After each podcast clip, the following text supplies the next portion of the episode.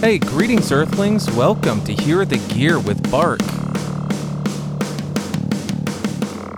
Hey, what's going on, everybody? Welcome to another Hear the Gear with your boy Bark.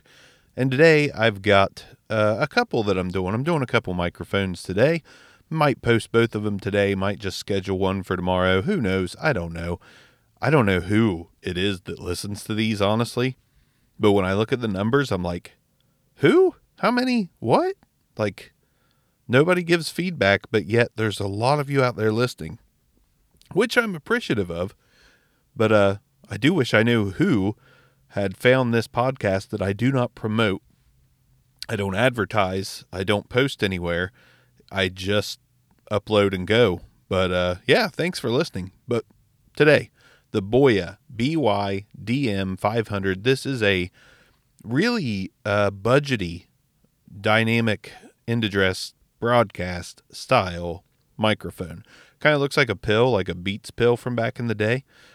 And uh, it it's a pretty solid microphone. It costs 99 bucks most places. I think you can still get them on B&H.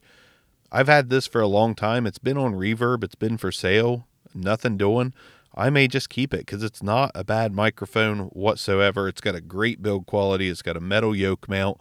It's uh, it's nice. It's a nice, solid piece of equipment here, and it's got some nice clarity as well. So it does have a kind of a nice broadcasty sound almost.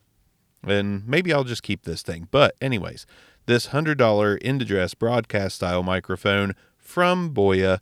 Let's go ahead and get into it. Do some plosives first. Peter Piper picked a peck of pickled pineapple pizza. Peter Piper picked a peck of pickled pineapple pizza. Now, the windscreen is on because the windscreen is literally part of the microphone. It's not something that you can put on or take off by choice. You could, but it looks awfully goofy without it. The aesthetics of this microphone are meant to have this windscreen on this microphone. So there's that. Let's get right on top of the mic. When you are directly on top of the Boya BYDM 500, this is what it sounds like. I have lowered my voice just to make sure we don't get any clipping or any big boominess, but this is what it sounds like when you are a lot closer, lips ever so gently touching the windscreen. And the windscreen's one of those loose suckers that just kind of tugs and pulls at the dry winter skin of thine lips. All right, that was weird. Let's go ahead and do off axis rejection, turning the microphone 90 degrees to get the off axis rejection, 180 degrees to get the off axis rejection, 180 degrees on the microphone, 90 degrees yet again on the mic, and now we're going to turn the microphone all the way around to the front, and we are back at point A. Hopefully that handling noise didn't come through too much. It might have. I've got it on a stand, but I'm holding the stand. Uh, no, you know, not a lot of shock going on here. There's a metal yoke mount. Probably everything comes through it. I don't know. I'm not. I'm not real time monitoring. I'm just rolling with it today.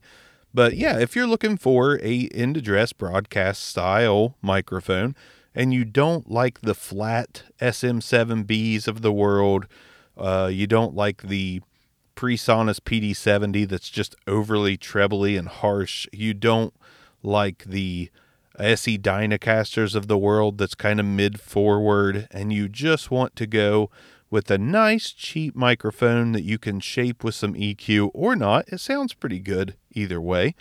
But uh, this is a decent one. This is a really solid one. One that I may decide to keep based off the results of this recording. So we'll see.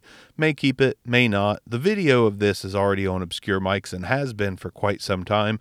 But today I just kind of saw this and thought, I'm going to throw this on the Philips DVT 7500 voice recorder, which has some uh, really pristine audio quality. I'm really growing to love this thing because of the Wolfson A to, the Wolfson A to D converters. They just sound really clean. Like the the sound that comes out of this device is so clean and I got this for like 85 bucks. Really, really enjoying this thing immensely. I love that it's got built-in storage. I don't even need to utilize an SD card. I can just run off the 16 gigs of internal storage. And uh, this is not about the Voice Tracer DVT 7500 today, is it? It's about the Boya DM500. I've digressed plenty. Well, let's go ahead and end this one. Next up is the Saramonic SRHM7, a very affordable, if you catch it on sale at the right time at the right place, but a long handled interview microphone that actually sounds pretty damn good for podcasting, in my opinion. But that's going to do it for the Boya. Again, if you want to keep it at $100 or less, which there's lots of options out there now, lots and lots of options. SE just released a few new options as well. And uh, this is this is still a good option. I like this option. Again, this thing's built great. It's heavy. It feels really premium. Just depends on if you like the sound or not. But I'll see you guys next time on Hear the Gear. Thanks to all of you secret anonymous listeners out there. Much appreciated.